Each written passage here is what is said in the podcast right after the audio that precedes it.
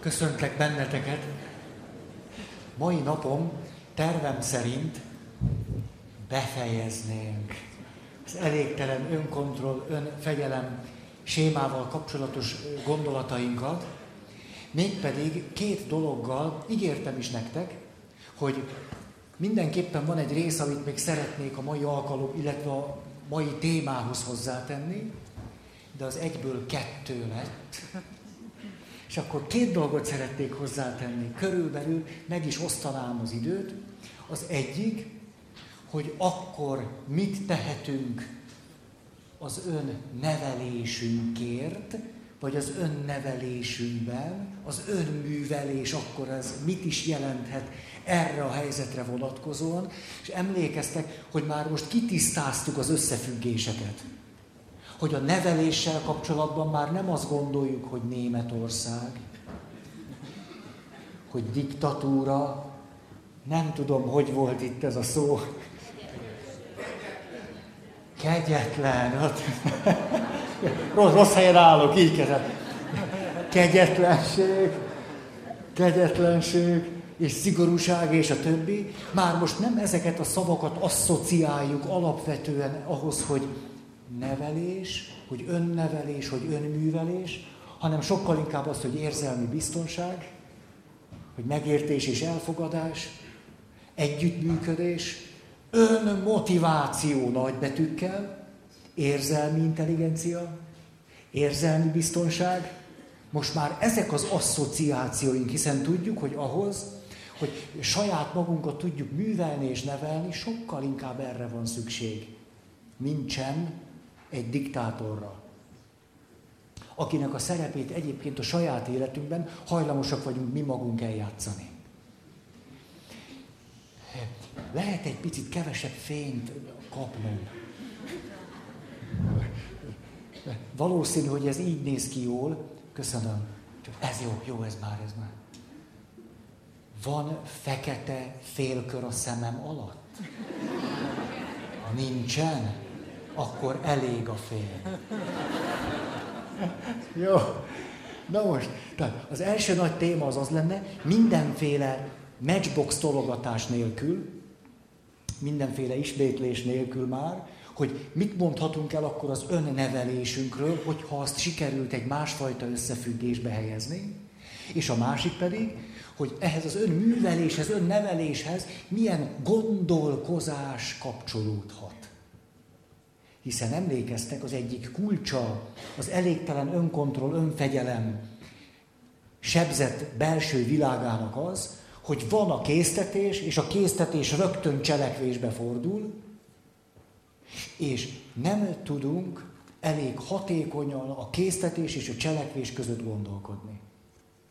Ezért akkor nézzük meg, hogy a késztetések, ösztönimpulzusok, érzelem és a többi, és a cselekvés közé miféle gondolkodást tudunk helyezni. Szerintem ez érdekes. Kár, hogy most a többit még minden kell mondanom, mert úgy jól esne egy kicsit pihenni. Szóval jól elmondtam, hogy ez lesz a téma. Na, azt mondja, hogy elsősorban most Máté Gábor Szétszórt elmék című könyve alapján megyek, majd fogjátok látni, hogy John Payne-nek a gondolatai mennyire rímelnek arra, amit ő a gyerekekkel kapcsolatban mond, amit Máté Gábor a felnőttekkel kapcsolatban mond. Nagyon jól fogjuk látni a párhuzamokat. Tehát akkor az önnevelésünkben mit tehetünk? Első pont, hogy igyekszem megérteni magam, de az nem elég. Mit tennétek még ahhoz hozzá, hogy igyekszem megértőnek lenni? Most elmondtam. Tehát,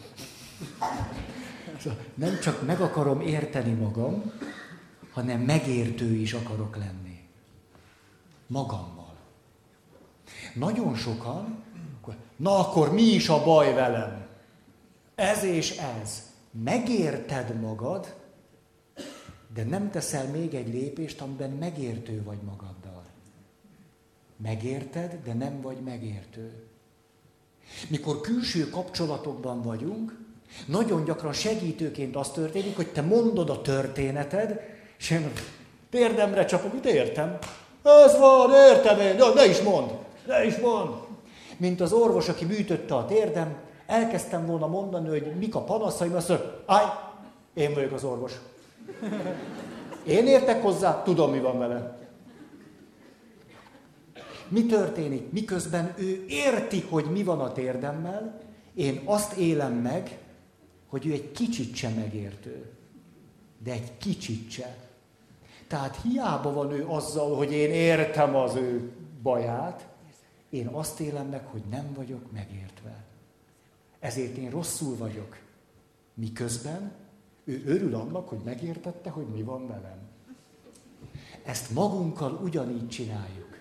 Mikor elindulunk az önművelés, önnevelés témájába, egyszer csak elkezdünk szakirodalmakat olvasni, John Payne egyszerű gyerekkor, és jó, hát értem. De a bennünk élő gyerek egy kicsit sem lett ettől jobban, sőt rosszabbul lett. Mert eddig legalább, hogy és most mi van veled? Ugye legalább ezt megkérdeztem. Amióta tudom, hogy mi van velem, már meg se kérdezem, hogy mi van vele. Köszönöm, mehetsz a dolgodat, csinálj, amit akarsz, de ötös legyen. Hát csinálsz, amit akarsz délután, de ötös legyen. Már azt az energiát sem fektetem be magammal kapcsolatban, hogy megértő legyek. Eddig legalább annyit foglalkoztam magammal, hogy értsem magam. Most már csak, így van. Ez. Tehát az első, hogy megértem és megértő vagyok magammal, mégpedig milyen formán, vagy milyen érzékenységgel?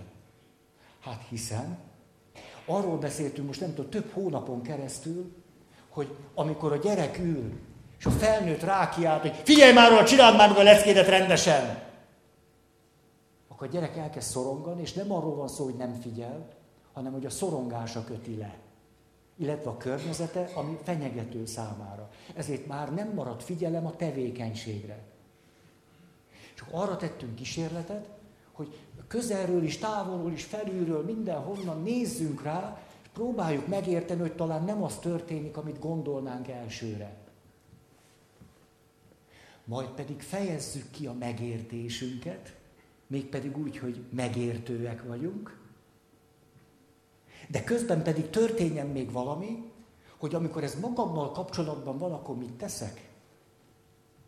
Azt mondom, hogy hűha, valószínű, hogy én itt alapvetően nem értek, vagy nem értettem valamit. Hát föl kellene fedeznem ezt a helyzetet. Hiába voltam annyira magabiztos, és tudtam, hogy mi is van velem, elmondanám, nem az van.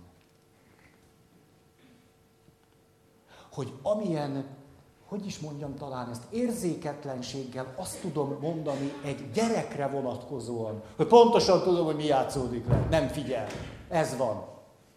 Mikor már 100-szor megmondtam neki, nem tudom, miért nem tudja összeszedni magát.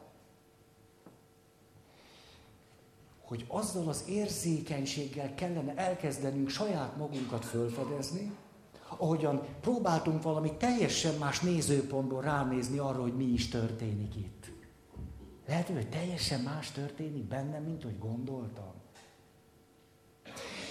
Minél hosszabb ideig, folyton folyvást, kaptam jelzéseket arra nézve, hogy rossz vagyok, ez annál inkább az én belső valóságommá vált.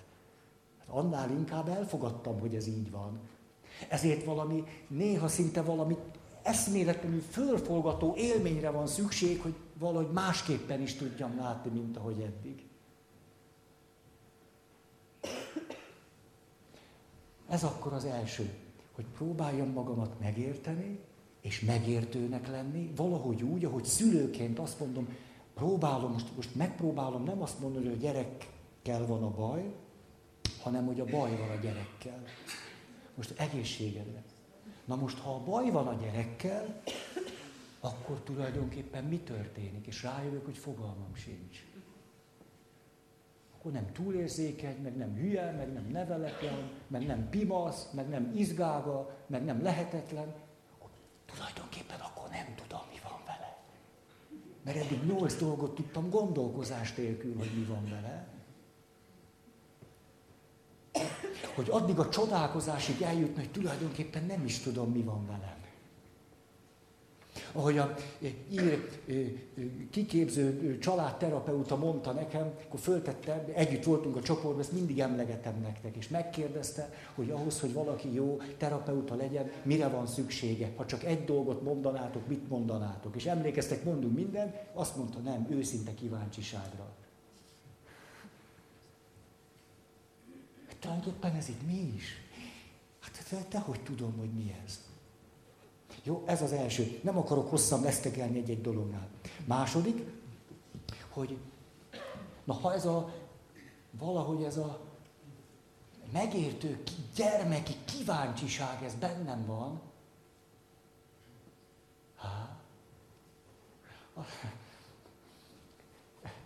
valaki kérdezett engem, azt mondja, hogy hirtelen, hogy belevágott, és azt mondja, na hát, Feri, én azt hiszem, hogy azt szeretem benned, hogy te megőrizted ezt a valamit ebből a gyermeki önfeledtségből, szabadságból.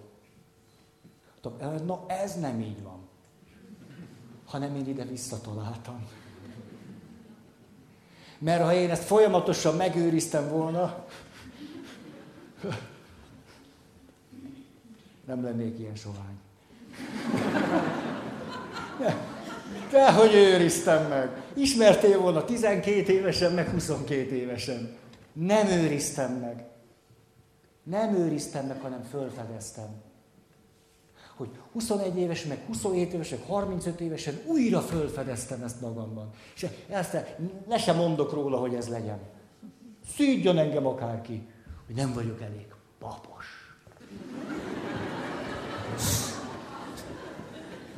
Legyen elég papos az, aki nem tart kapcsolatot a gyerek magával. Az lehet papos. Szenved is tőle eleget. Ha meg ő nem, a környezete. Szóval a második pont így szól, hogy észreveszem magam, de már most egy megértéssel, és egy ilyen kíváncsisággal. Hát de érdekes, hogy mit csinálsz. De érdekes ez. Itt rohangászol föl alá. De érdekes. Nem mondom, hogy nem zavaró, de még nem tudom, hogy... Hát nem kell realitásvesztésbe menni. Nem, olyan is zavaró, csak még most nem értem. Eddig nagyon értettem, hogy te egy neveletlen gyerek vagy, de most rájöttem, hogy nem értem, meg őzöm sincs, mit rohangászol itt. Hogy észreveszem magam, és ilyen végtelenül egyszerű kérdéseim támadnak. Hogy tulajdonképpen miért csinálom ezt? De már most magamra vonatkozóan. Ahogy egy gyereknél föltenném a kérdést, hogy most tulajdonképpen a fiam miért kezdett el bepisilni? Mert eddig megvertem, rászóltam, hideg vízzel lezuhanyoztam, elküldtem. Most akkor ezt hagyjuk egy kicsit, és hogy fölteszem ezt az elemi kérdést, hogy tulajdonképpen miért pisil? És akkor rögtön vannak válaszai, mert neveletlen, kultúrálatlan, domesztikálatlan. Majd, mert olvastam egy-két lélektani könyvet, hipotéziseim lesznek. Direkt szemétkedik rá.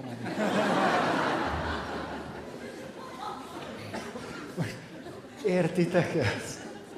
Hát hány szülőtől hallottam azt, hogy fájdalmasan azt mondja, én azt hiszem, hogy a gyerekeim direkt szemétkednek velem. Mert már egyszerűen, nézzétek, hát amit a fiam otthon rendez, az már egyszerűen a véletlen számlájára nem írható.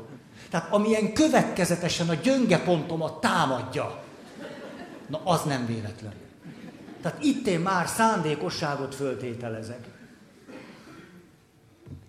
És egyébként igaza van.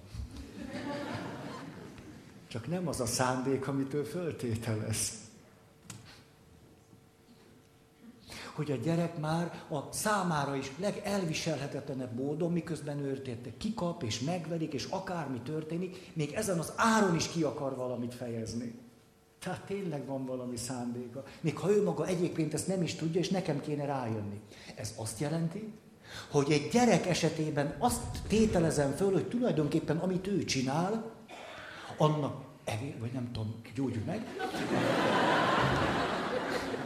hogy amit ő csinál, annak van értelme, az összes zavarának van valami értelme és üzenete, mert a lélek semmit sem csinál értelmetlenül, de tulajdonképpen még nem tudom, hogy mi az értelme. Nagyon szeretném megérteni. De nagy dolog ez önmagamra így hajolni, hogy na most akkor miért csinálom ezt következetesen? Például, most azt hiszem késtem 2 percet. Még nem is kértem érte elnézést. Nem járja. Hogy az, hogy kiszámolnánk, hogy 1-2 forint már azért nektek. Nem tudom, az elnézés kéréssel ezt el lehet intézni, nem? Tehát ott a kijáratnál majd az András kitalálja, mi legyen. Hogy, tudjátok, például, ezt meséltem nektek, hogy akárhol is tartottuk az alkalmainkat, az biztos, hogy én mindig az utolsó pillanatban indulok. Ezért az történik, hogy mondjuk 15-20 alkalmanként kések egy pár percet. Általában nem kések, itt vagyok, de néha ugye valami van, akkor kukás autó, kukás asszony, kukás férfi, valami kuka van, akkor... Na most, tulajdonképpen azt csináltam, amit a legtöbben csinálni szoktuk, hogy mikor átléptem a sebességhatárt,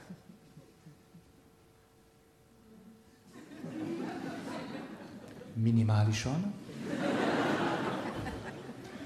akkor elkezdtem magamat szívni. Nem igaz, hogy nem tudok időben elindulni. Hogy lehetek ennyire hülye? Már megint ezt csinálom, hogy nem indulok el időben. Hát ott tötymörögtem, de már nem, de most mit még ott, azt elolvastam, meg még ott 10 évek. Most hogy lehetek ilyen hülye, hogy ilyen helyzetben hozom magam egy előadás előtt, és rohanni kell, most akkor... Most... Nem igaz. Épp hogy volt annyi eszem, hogy leálljak a pirosnál.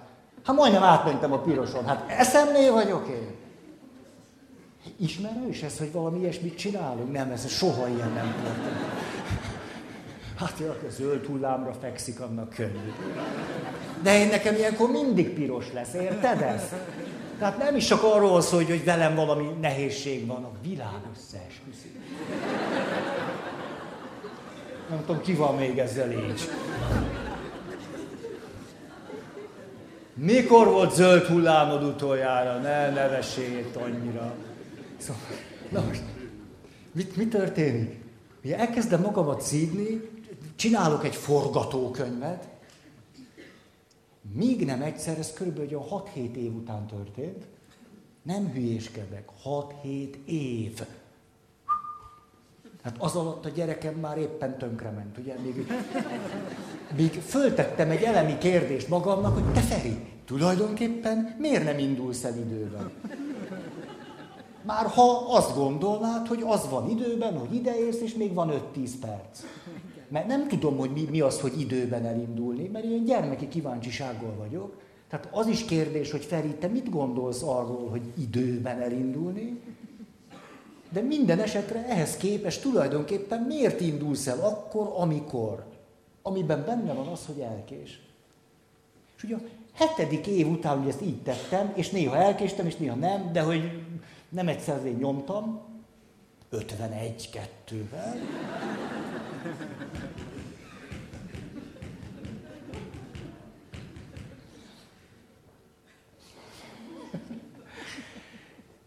Hét év után föltettem ezt az egyszerű kérdést, hogy tulajdonképpen miért csinálom így. És tudjátok, mi az érdekes? Nagyon gyorsan tudtam magamnak válaszolni. Csak eddig nem kérdeztem meg magamtól.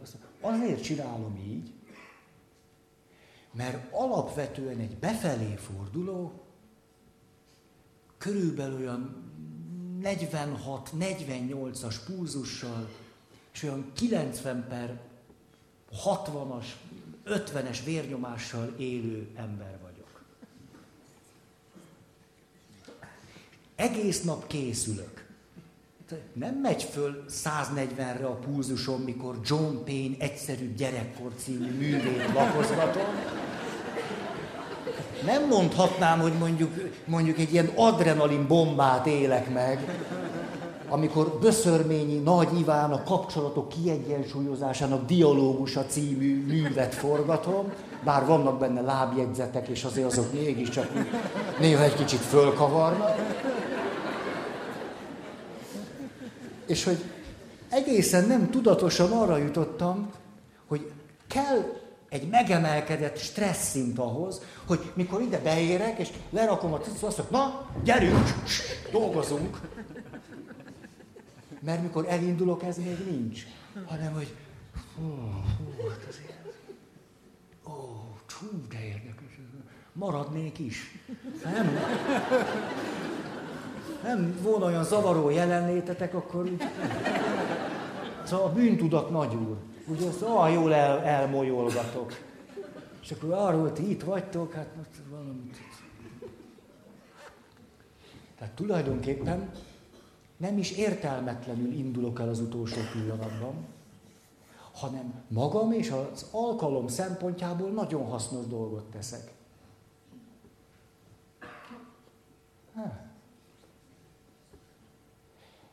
Ez előtt, hogy ezt fölismertem volna, 7 évig szívtam magam.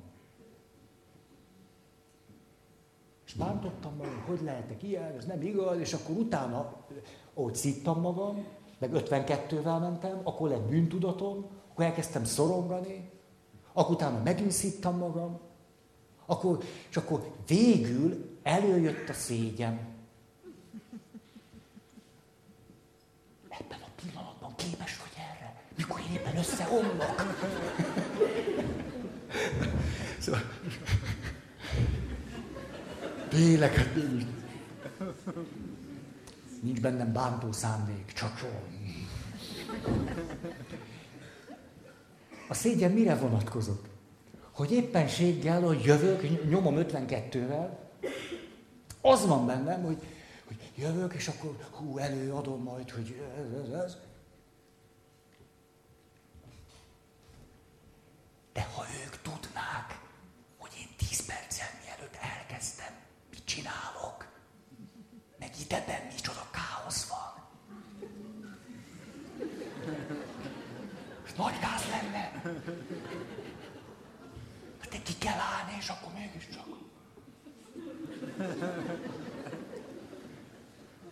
Akkor a szégyen miatt megint szorongani kezdek. Nem így van? Akkor azt mondja, de jó, ilyen betöppedve nem lehet csinálni valamit, akkor rázd már fel magad. És ez egyetlen néhány villamás az életemből. Amikor ti azt gondoljátok, hogy én egyre kompetensebben érkezek ide, és akkor...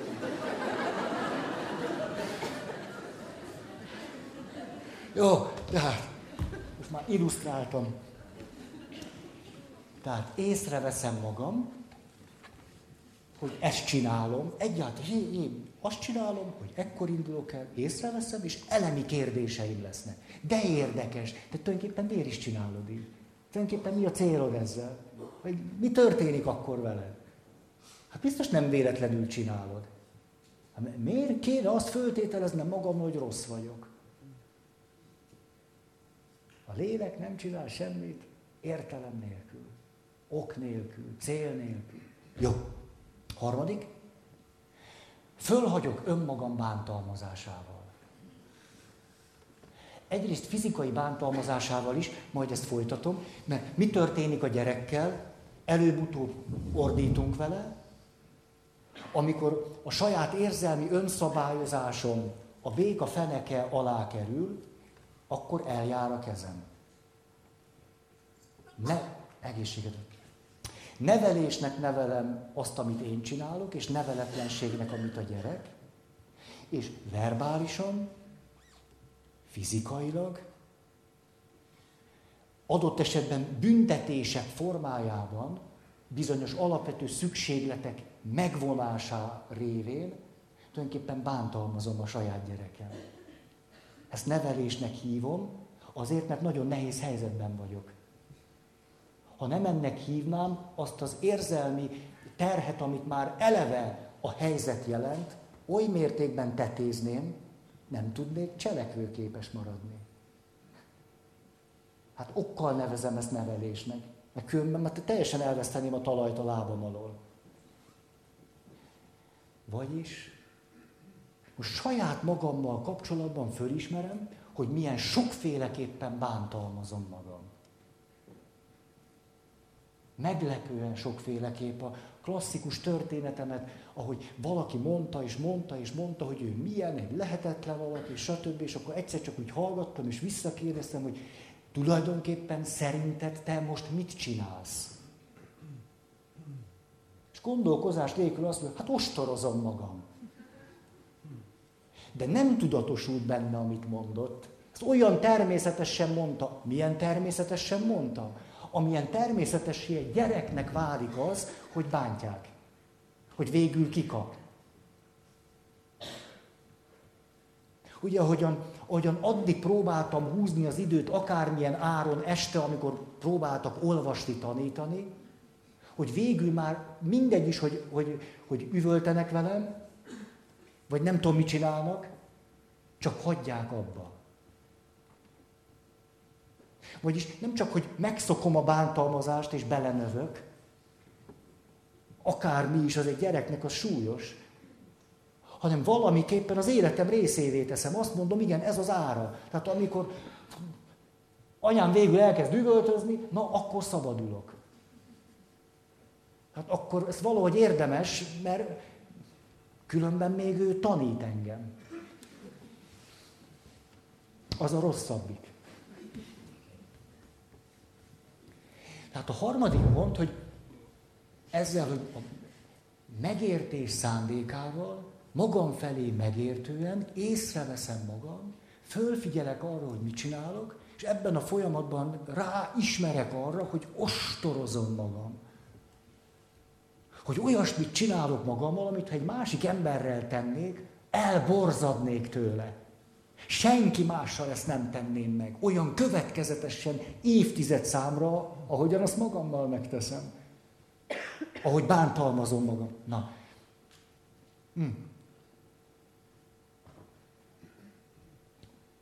Tulajdonképpen a bántalmazásnak felnőtt korban önmagunkra vonatkozóan van egy külön világa, ahogyan büntetjük magunkat. Hiszen ezt is megtanultuk, hogy rossz vagyok, erre nem is reflektálok, ezt mondom, és utána mit érdemlek, ha rossz vagyok, büntetést. És ahogyan megtanultuk, hogy általában a büntetés után van egy kis enyhület, így szokott lenni, ugye? Szóval állj be a sarokba! Beálltál, és utána, amikor vége volt a sarokban állásnak, akkor jött egy kis szabad rész. Ez egyébként a kisgyerekkori morális érzéknek pontosan meg is felel, ezért felnőttként magamat nem csak ostorozom, hanem büntetem is. És amikor nem tudatosan saját magam számára a kirót büntetéseket úgy, akkor engedem meg magamnak, hogy egy kis enyhülethez jussak.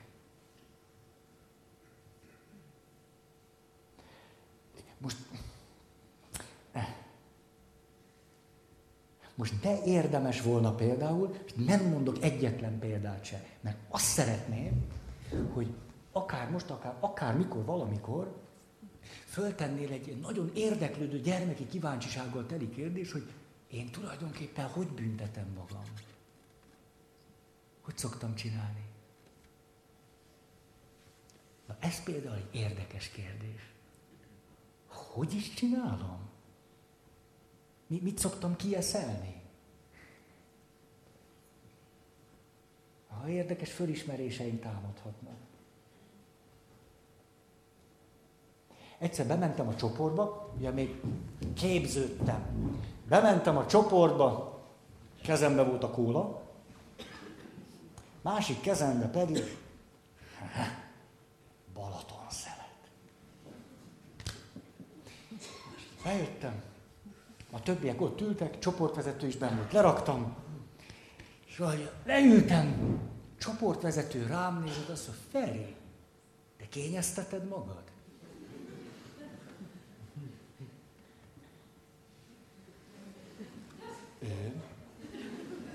Ferenc atya?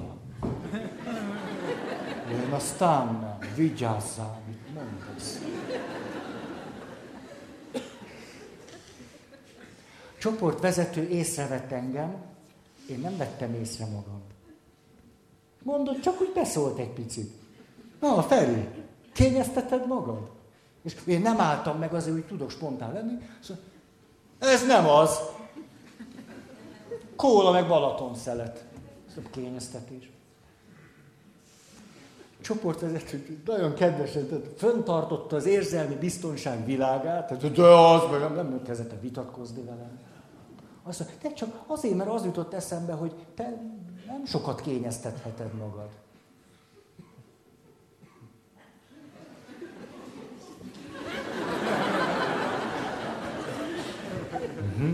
Értitek, el se kezdődött a csoport, én már kaptam 2 gyomrost. Ígyed meg a Balaton szeleten. Ez mit jelent? Hogy egyáltalán nem, például én azzal büntettem magam, hogy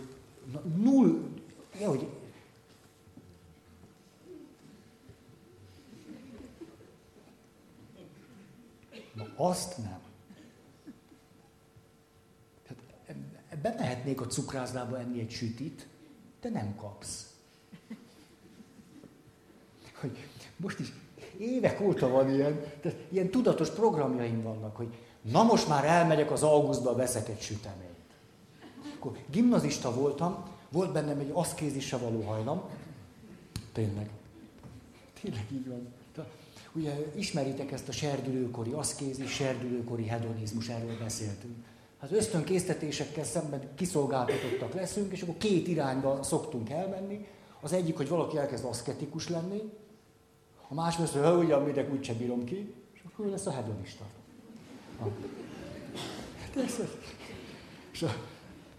Na, én az aszketikus fajta voltam, ebből meg is őriztem ezt. És ugye második Rákóczi Ferenc gimibe jártam, hát márha jártam, de szóval úgy oda voltam beiratkozva. És ha éppen onnan hazafelé jöttem, az utam az Auguszt cukrászda mellett ment el. Hát az miért mentem volna oda be? Azért, mert szeretem a sütit, eperkockát. Értitek, az nem indok, hogy szeretek valamit. Még kiérdemeltem? Vagy mi?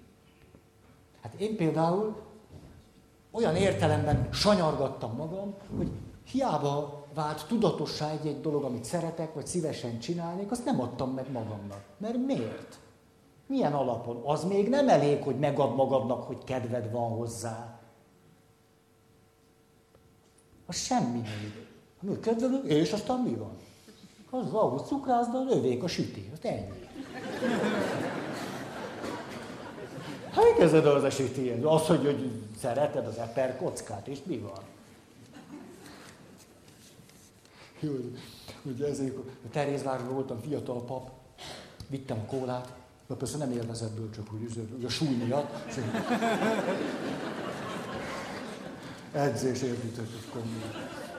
És akkor jött velem szembe egy kedves asszony, templomjáró fajta, féle. Próbáltam a kólát, fütyüréztem madarakkal. Meglátod, de már amikor el tudta olvasni, mi van ráírva, hát jó, idősemben nem tudtam olvasni, megállt, mint aki fölbe gyökeredzett a lába. Az atya kólát iszik! A miséző papunk!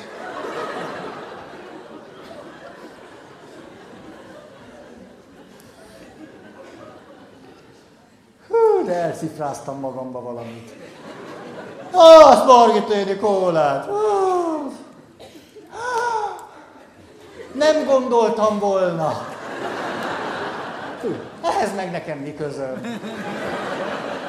Most meg már gondolkodnia se kell. Most már kell fölidézni az élményt.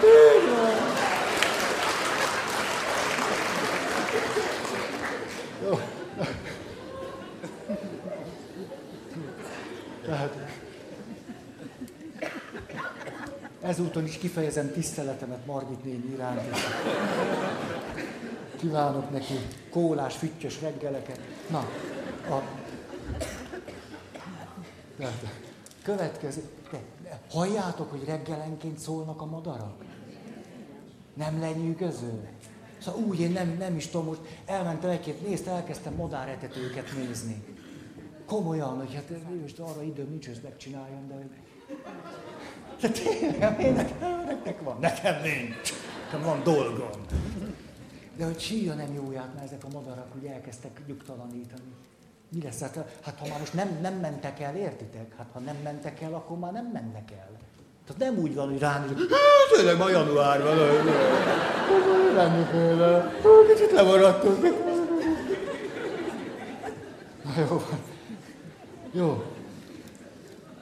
Nem tudom, ez még keretek között van? Még ez egy ilyen... Még rendben vagyunk? Tehát ez az elégtelen önkontroll, önfegyelem sémának a kifejtésében ez még... Már nem. Nem tudom, akkor mi lesz, tehát akkor te rossz helyen vagy. Mennyit kell vezekelnem ezután magam. Hát kirovok magamnak büntetéseket. Nem vacsorázol, Feri, ilyen pofátlanul bántottál másokat. Most ezeket a pontokat összefoglalva, tulajdonképpen mit is kezdek el tenni? Pontosan azt, ami a sebzettségem miatt hiányzik, vagyis, hogy megállok, és az késztetés és a cselekvés között elkezdek gondolkodni.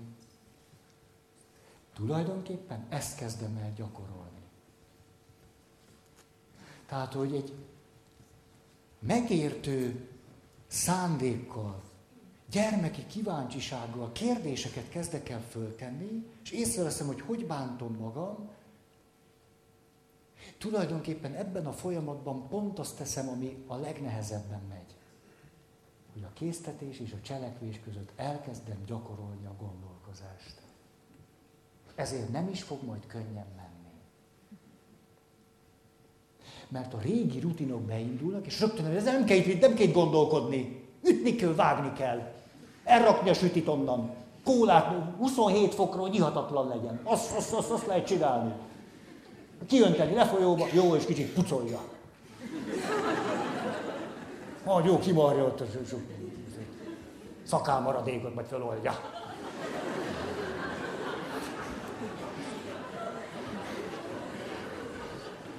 És akkor itt majd erről szeretnék hosszabban, szerintem 2 hét múlva,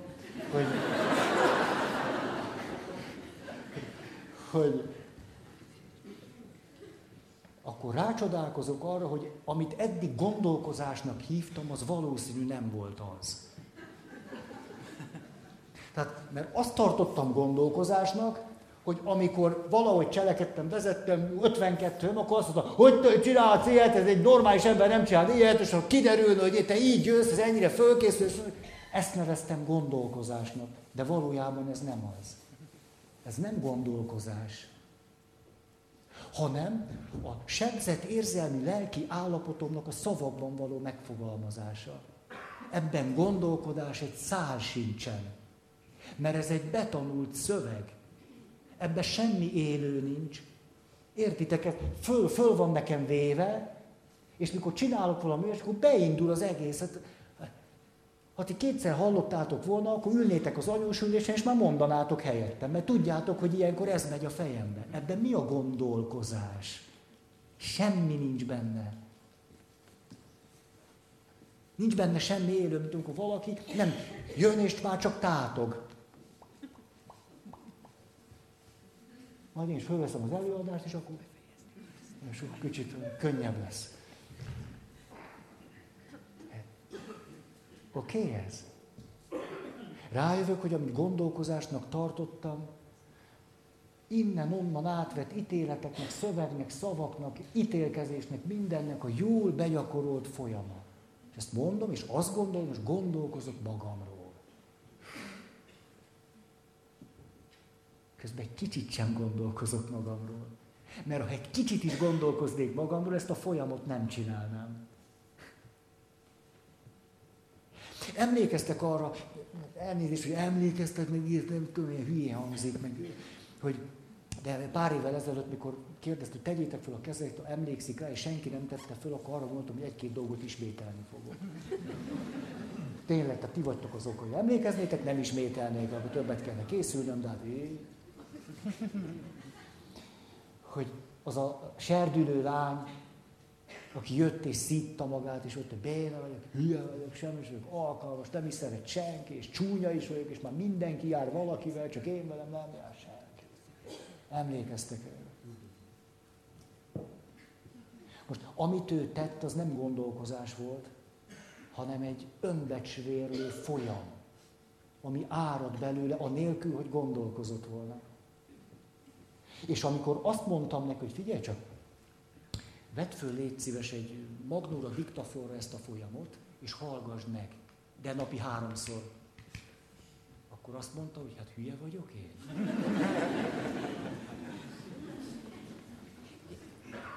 Na, az volt az a pillanat, amikor gondolkozott. Ezért akármilyen hülyén hangzik, fölvenni magnóra a monológiainkat, ameddig nem hallgatjuk be kívülről, hogy mi történik, velük fogunk élni. Kedves ismerősöm ezt úgy mondja, hogy mindenkinek van egy krónikása. Ez a krónikás belül olyan jól tudja, tudjátok, mint Téródi Lantos sebességre, jó, az döbbenetes, amikor például szoktatok esküvőkre járni? Ilyen lagziba, vagy ilyesmi? Na, csak módjával. Igazatok van, de hát nem, az ember temetőbe megy, az rendes dolog.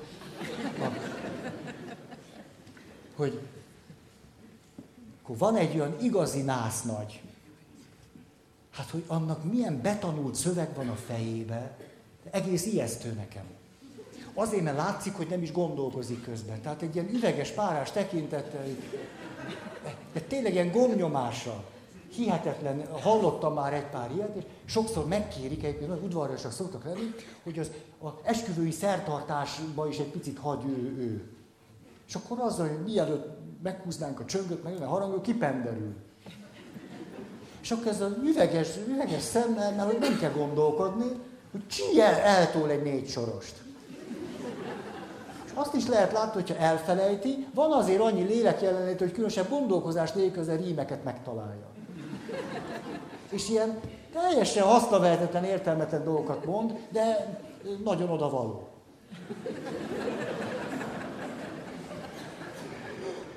Hú, ez átment már, túl volt a határon. Nem, ez benne volt. Tehát ott kipenderül, és akkor el... De ilyet már hallottatok, nem? Nem? De. Marjan, te hallottál ilyet? Hát akkor mindenki hallott. Marjan hallott ilyet. Szóval kiáll, és akkor elmondja a 4 sort. Itt vagyunk a templomba, az ölegény, amely asszony, most pedig eljön a pap ideje.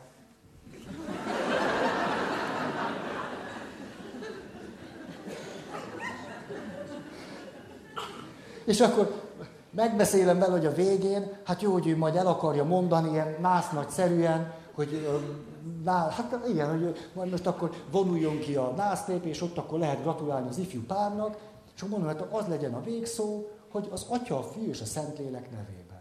És akkor ő áll, és én mondom, hogy ott mondja Feri, hogy Atya, Fiú, Szentlélek nevében. És ilyen, a vége van a misének, itt van már az ifjú felesége és az ifjú férje, és most el is indulnak, nagy orsora szóval, és találkoznak nagyként a templomban, a násznépben, akik adnának neki.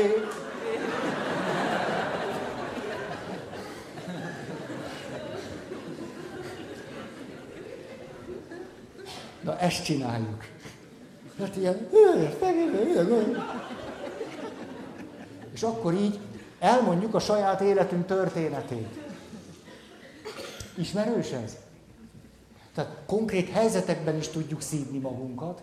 Na de van ám átlátásunk is. Ugye rá is látunk azért a dolgokra. És akkor mondjuk, A Feriaknek van egy iker testvére, nagyon szanyarú gyerekkora volt, mert a szülei nem szeretnék egymást, nagyon is váltak, mikor serdülő volt, és az anyja nővér volt, ő pilóta, a szeleség volt, és így nem volt otthon, és sok már...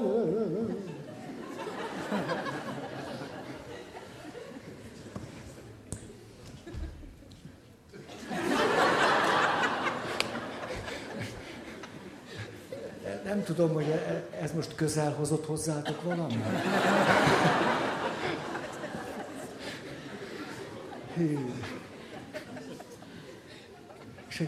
De nagy dolog azt mondja, nász nagy uram, penderüljön a vacsorához, azt egyen addig, még mondom. Legyen már egy kis csönd. És már hagyjuk ezt a... Tehát nem csak a konkrét helyzetben tudom mondani, hogy vezetek, és hogy nem lett, hogy tudok ilyen hülye lenni, hogy nem indulok el időben, és ezek az emberek tudnák akkor, és mit képezte magadról, te még az volt, hogy pap vagy, amikor nem tudsz időben elindulni, hanem az egész élet történetünkre vonatkozóan is csináljuk. Jól begyakorolt négy sorosaink vannak. Ha az anyám jobban szeretett volna, nem is lenne ilyen sanyarú a sorsom, és a gyerekemet se bántottam volna így, de már késő.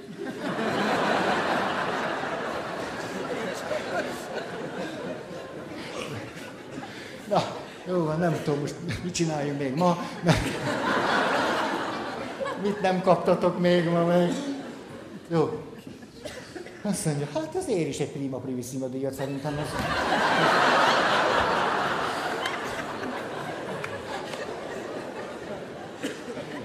Szóval gyerünk, adjuk az anyagot.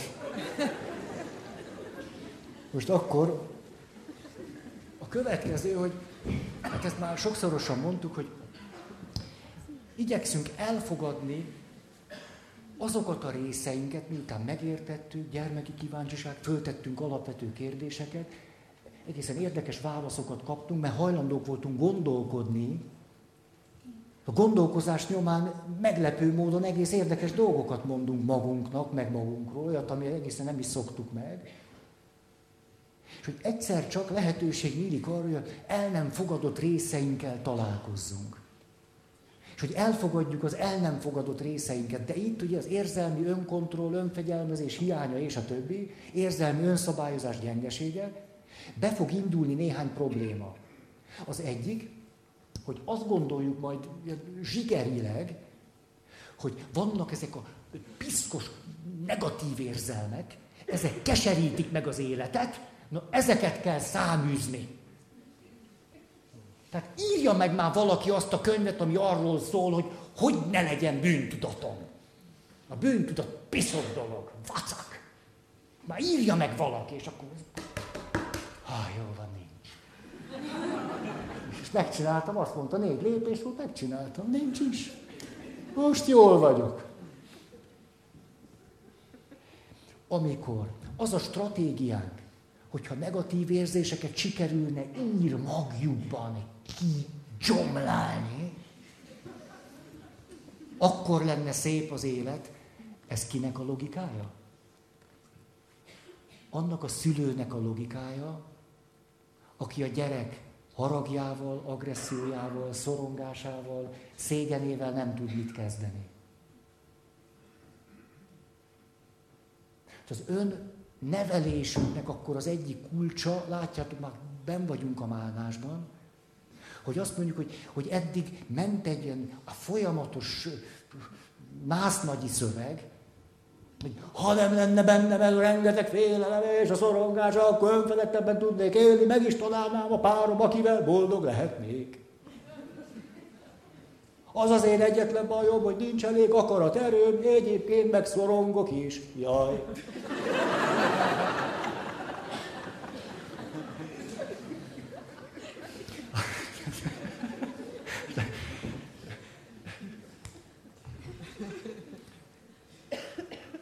Hogy akkor azt mondom, hogy hát éppen a gyereknek a szorongása, agressziója, hiperaktivitása, állandó ilyen kapcsolódási kényszere, hogy fölhívja magára a figyelmet, hogy középpontba akar lenni, hogy ne bír a fenekén maradni, hogy hát hiszen eddig épp azt csináltam, hogy azt mondtam, de ez nem tudok, mit kell, zavaró érzések, érzelmek, fejezze már be, hogy a dolgok normálisan menjenek. De most ugyanezt csinálom magammal, anélkül, hogy megbecsülném a bűntudatomat, a zavaraimat. Emlékeztek erre? Hogy elkezdem megbecsülni a zavaraimat, és itt most főleg mindazokat az érzéseket és érzelmeket, amelyek a zavarral együtt jönnek, amelyek részei a zavarnak. Ezzel kapcsolatban el tudok kezdeni megértő és együttérző lenni. Különben azt csinálom magammal, ami történt velem.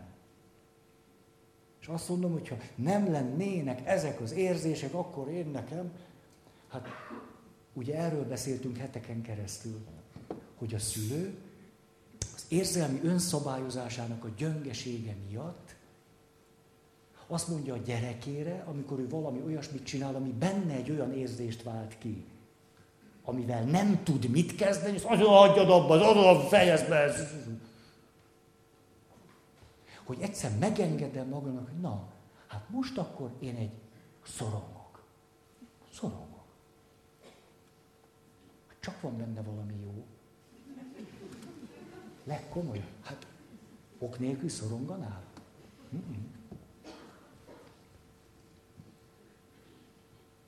Agresszív vagy? Rangászol össze-vissza? Hát, most például rengeteg ember a harag jó gyógyír arra, hogy a fájdalmat érezni kell. Ha haragot az agresszió irányába visszük, nem csak a fájdalmat nem kell érezni, még cselekvőképesek is vagyunk. Na, nem kis teljesítmény. Ha közel engedném magamnak azt a fájdalmat, ami bennem van, jönne rengeteg félelem, ebbe bele fogok pusztulni, ezért inkább összeszedem magam, haragszom. És a haraggal, főleg ha azt cselekvésbe fordítom, a lehető legmesszebb űztem a saját fájdalmam. Ez értelmetlen? Most csinálhatom azt, hogy miközben jönnek ezek az indulatok, kifejezem, szídom magam. Hát ez aztán nem illik. Hát ez nem illik.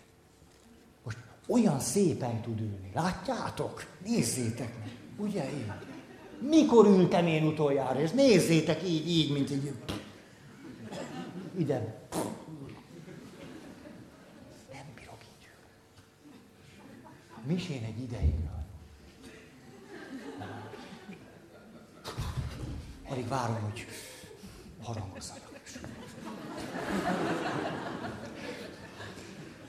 Na. Jó. Hát... A gondolkozásnak már befellegzett. Jó, következő, hogy akkor is engedélyt adjak arra, hogy cselekedhessek magamért, ha tudom, hogy az másokban negatív érzéseket fog kiváltani. Nagyon sok felnőtt azért bénult olyan értelemben, hogy a cselekvés terét minimálisra szűkíti, nem egyszer annyira minimálisra, hogy tulajdonképpen azt mondja, hogy tehetetlen vagyok. De most nézd meg, hát kifogytam az ötletekből. Miért? Mert azt mondja, hogy ha ezt csinálom, akkor haragudni fog rám a barátom. Hát akkor azt nem csinálhatom. Most ha ezt csinálom, akkor a feleségem lesz dühös. Hát ezt nem csinálhatom. Most, ha ezt csinálnám, hát akkor a gyerekek, nem itt a törülközöm. Jól, kérlek szépen, akarok nektek mutatni valamit. Nemzeti sport. Olvasom. Igen, mert nem tudom rögtön elolvasni, a WC-n rövid idejű töltök, és... Hát értitek, ennyiből nem jön ki sok, és akkor így viszont Jártomban, keltemben fölütök egy 2 hetes sportot. Már is. Tehát.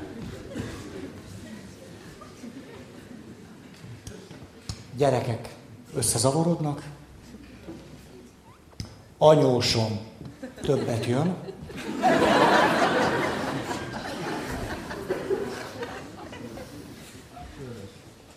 Főnök. Hát a főnök meg... át fog rajtam nézni. Hát úgy fog venni, mint hogyha semmibe fog venni. Azt mondja, hát most így teljesen ellehetetlenültem, az a baj. Hát nem tudom, mit kezdjek az életemmel? Hát hogy most mit csináljak? Hát látni valóan, hogy nem tudok lépni. Hát ki tudna nekem segíteni? Nincs egy jó segítő? Egy jó segítő, és megmondaná, hogy tudok úgy tenni magamért, hogy az másokban csak pozitív érzéseket keltsen. Ezt kéne. Most, hogy ezt mondom, ezt jó kitaláltam. Ez jó, és az a legjobb benne, hogy reális. Szerintem ez működhet, csak egy jó segítő kell, aki megmondja, hogy hogy. Hát attól segítő nem az, attól én nem tudom, de a segítő meg tudja, hogy. Ez lesz egy jó. Melyek is, amilyen párfelire elmegyek házba. Nézd, azt örülök, ott nem fog látni, nem ismer föl. Hogy, hát ő is egy katolikus pap is, nem? Hát szerintem egy katolikus pap az valószínű, hogy így csinálja. Ugye? Hogy úgy csinálja, hogy mindenkinek jó lessen. Mindig mindenkinek, hogy nem? Hát különben biztos bűntudata lenne. Ugye? És akkor gyónna, és hát de annál úgy többet mozog, tehát... Vagy úgy összefoglalja mindig? Hát nem hiszem, hát ennyit nem lehet. Tehát, igen, ez jó lesz, eljövök, és akkor... Hát ezzel kéne valamit kezdeni, hát az anyósom nem jöhet többet. A főnököm nem hiszhet át rajtam. De gyerekek nem lehetnek összezavarodottak. Érthető, amiről beszélek? Hogy a következő lépés az az, hogy fölülírom azt a tapasztalatot, amit gyerekkorból olyan világosan hozok, hogy nem kelthetek negatív érzéseket a szüleimben, mert elvesztik az érzelmi önszabályozó képességüket, és nekem lesz bajom. Hát pedig én kiszolgáltatott vagyok, tehát ha apám elkezd, meg anyám, nem engedhetem meg magamnak. Nagy szabadság az egy felnőtt embertől, és sokszor önnevelést igényel, hogy engedélyt adjak magamnak arra, hogy tehessek magamért valamit, ami nem lesz egyenlő az önzéssel, meg nem tudom mivel, akkor is, ha az másokban negatív érzéseket fog kiváltani. És amikor látom, hogy negatív érzést vált ki, akkor nem hívom a násznagyot, hogy elfújja a nótát. Hogy lehetsz egy ilyen ember? Na megint ugyanazt csináltad. Hogy képzeled te ezt? Te neveletlen kölyök. Köszönöm, násznagy, nem kérlek, hallgattam eleget, vacsiz még. A következő lépés tehát ez, hogy erre engedélyt adok. Hát, valami olyasmi van bennem, hogy ez annyival fontosabb, mint hogy ezt néhány mondatban itt ide tudom hozni. Hogy hányan úgy érzik, hogy egyszerűen nincs mozgásterük, nincs levegőjük, nincs, pedig van. Csak éppen valaki majd dühös lesz. Másik szomorú lesz, a harmadik majd csalódni fog. Egyszer valaki azt mondja, na, azt nem gondoltam volna, hogy te okozol nekem csalódást. Ezt annyira fülembe van. Nem aludtam egész éjszakát, fülembe. Érdekes volt ezt hallani. Egyszer csak szembesültem magam, hogy igen, tudok csalódást okozni. Ezért nagyon kedves, amikor 11 évvel ezelőtt a Kövisz Vizsbária templomba kerültem, van is, aki emlékszik rá, Véres kardot szokták lobogtatni, hogy ilyet pap első misén nem mond. Első misén ott, nem tudom, hogy csalódtatok-e már bennem. A Feri atyában, nem, milyen jó papunk lesz, hurrá, hurrá. Na, aki még nem csalódott bennem, fog. Ez volt a székfoglalom. És így is lett. Hát kiderült, hogy igazam van. Hát, el tudjátok képzelni, ott vagyok 8 évig. Azért egy elég sajátosan mégiscsak egy hatalmi pozíció az. Tehát a döntéseimmel hatást gyakorlok mások életére. Akkor is, ha akarom, akkor is, ha nem. Akkor is, ha minden jó szándékkal hozok meg döntéseket, hatást fogok gyakorolni. Ez elképzelhető, hogy 8 éven keresztül nem csinálok semmi olyat, amitől valaki majd csalódni fog? Irreális. Irreális. Ezt kimondtam az első misén, én megkönnyebbültem. Azt jó van. Meg van itt alapozva az élet.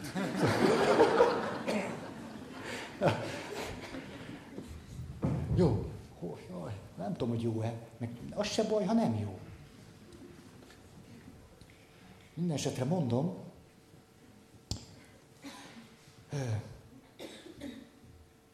a környezet, amikor engedélyt adunk magunknak, hogy cselekedjünk magunkért, akkor rögtön azzal fog bennünket szembesíteni, hogy ne is haragudj, te ezért eddig is elég önző voltál. Hát te eddig is itt rohangáltál, eddig se igazodtál, eddig is ilyen extravagáns voltál, eddig is... Most még te föl fogsz itt szabadulni, eszednél vagy. Hát ez a reális. Akkor hirtelen megjön a násznagy. Haj, de mennyire igaza van, eddig sem voltál rendes ember, ezután sem leszel, ha így folytatod. Mert ugyanis mi történik, mikor megvannak ezek a sérülések? Valahogy, hogy életben maradjunk, elkezdünk kompenzálni. Ugye? Ha valakit nem szeretnek, és ő magát nem szereti, mit szokott csinálni? Önző lesz. Hát, ha nem szeretem magam, valamit mégiscsak, ha nem csapom agyon magam, akkor az önzéssel adok meg valamit, amire valójában nem vágyom, mert nem arra vágyom, hogy önző legyek, és minden úgy legyen, hogy én akarom, hanem, hogy valamit kapjak. Hogy valami jó érjen engem az életben. De mert nem tudom magamat szeretni, hiszen nem tanultam meg, hogy is kéne magamat szeretni, mert azt tanultam meg, hogy kell magamat bántani. Ezért tehát, hogy azért mégiscsak úgy valahogy a fölszínen legyek, megtanultam önzőnek lenni. A szeretet hiányában. És akkor ezt jól begyakoroltam. Tehát a környezetem azt fogja mondani, na, ha te még most itt úgy elengeded magad, hát az azt fogja jelenteni, hogy neked fogalmat sincs magadról. Tehát teljes szubjektív realitásvesztésbe kerültél. Valójában nem így van. Akkor, ha az, amikor engedélyt adok magamnak arra, hogy valamit másképpen tegyek, egy folyamat részeként történik, érzékeny voltam magamra, figyeltem magamra, észrevettem magamat, kérdéseket tettem föl, elgondolkoztam, és a többi. Mikor ennek a folyamatnak a keretében egyszer csak aztán megengedem, hogy igen, hát most látom, hogy na ezt kellene akkor, hát most de hát nincs, hát persze, ez fog történni, de akkor ezt elrakom innen, akkor ide tudok jönni. Hát... akkor az fog történni, hogy éppenséggel azt is tudatosíthatom magammal, hogy amit teszek, egy lépés afelé, hogy szeressem magam, és egy távolodás attól, hogy önző legyek. De eddig fordítva voltak bennem a dolgok. Mert amikor kifejeztem a szükségleteimet, és valahogy azt közvetítettem, hogy szeressetek engem, mert azt mondták, hogy önző vagy. Ugye, hát ez történt. A szüleim nem tudtak rám hangolódni, Ezért én vágytam a természetes szeretetre, mire azt mondták, ez az önzés, fiam. Ez az önzés. Anyád fáradt, apád dolgozik, 26 órát naponta. Neked még van képed, hogy focizni akarni?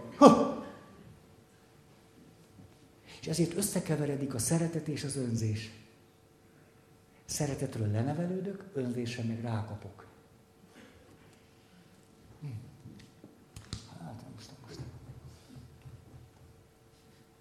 Oké? Az is lehetséges, hogy érdemes valakitől segítséget kérni, de elég bölcsen járunk el akkor, hogyha az alapvető célunk nem a gyógyulás. Hú, ez brutálisan hangzik, ugye? Mert az összes negatív érzelmet ki kéne írtani, jónak kéne végre lenni, és akkor meggyógyulni, és fölébredni. Jó, mese volt. Nem tudunk minden nyomorúságunkból kigyógyulni, hanem tudunk fejlődni, meg növekedni. Ahogy Maslow kapcsán annyit beszéltünk erről, hogy hiány vagy növekedés motiváltan élek. Ha valaki az életét arra szánja, hogy meggyógyuljon, eltékozolta az életét. Mert mire úgy nagyjából egész jól van, beharangoztak neki. Hát szerintetek az ember életnek az a célja, hogy végül legyek egész jól. Ez fizikai szinten olyan, mintha azt mondanám, hogy emlékeztek, hogy célom egészségesen meghalni.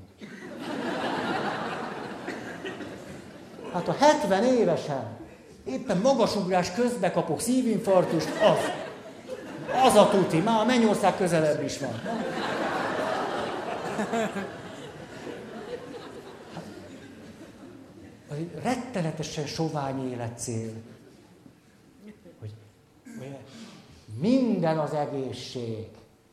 Poetikáim, ha van egészség, minden van.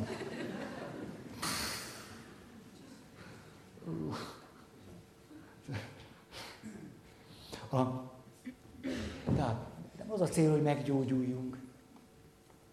Gyógyuljunk, de nem az a cél. Az lehet a fejlődésnek egy gyümölcse, vagy következménye. Ahogy a boldogság sem cél, hanem lehet az életmódunk gyümölcse, vagy következménye. Hát persze, hogy gyógyuljunk. De aki egy gyógyulás központú valamit csinál, egyre rosszabb helyzetbe kerülünk. Mert ugyanis, hogy elkezdünk lefele ásni, tudjátok, mit mondott Carl Gustav Jung apó? Jung apó azt mondta, az önismereti munka csatornázási munkához hasonlít. Minél mélyebbre ásunk, annál nagyobb lesz a bűz. Amikor valaki az egész életét arra fecserli, hogy végre meggyógyuljon, az életnek ennél több értelme savaborsa van, és közben mi magunk is meglepünk, nem jó olyan, hát tulajdonképpen több hete jól is vagyok. Most veszem észre, hogy tudok rendesen ülni. Vagy tulajdonképpen tudok aludni. De érdekes. Vagy így a főnököm mindig, mikor azt mondta, hogy na ez az nincsen, nincs még kész, akkor eddig mindig utána kellett mennem pisilni. Most meg nem megyek. Most csak akkor megyek, ha kell. Hát egész jól vagyok akkor. Tehát nehogy úgy vegyétek, hogy a gyógyulás semmibe veszem. Az, hogy az motivál engem, az nagyon jó. Motiváljon is. És legalább ezt a részt befejezem. Ha még lenne 10 perc. Igen, nem fejezem. Nem, tényleg most látom, hogy mennyi minden van még. Hogy akkor a következő alkalommal befejeznénk ezt a sémát, alapvetően még, hogy az önnevelés, önművelésben mit tehetek magamért, még ez lesz. De már csak 1 pont van, de annak van 7 alpontja. Legkomolyabban így van, tehát akit ez nem érdekel, akkor adj egy kis szünetet, ha ne büntes magad tovább. És És akkor a gondolkozás, hogy hogyan érdemes tehát a késztetés és a cselekvés közé beépíteni a gondolkozást, hogy miféle gondolkozást érdemes oda beépíteni, hogy az ne a násznagynak a kárálása legyen. Pusszantok mindenkit.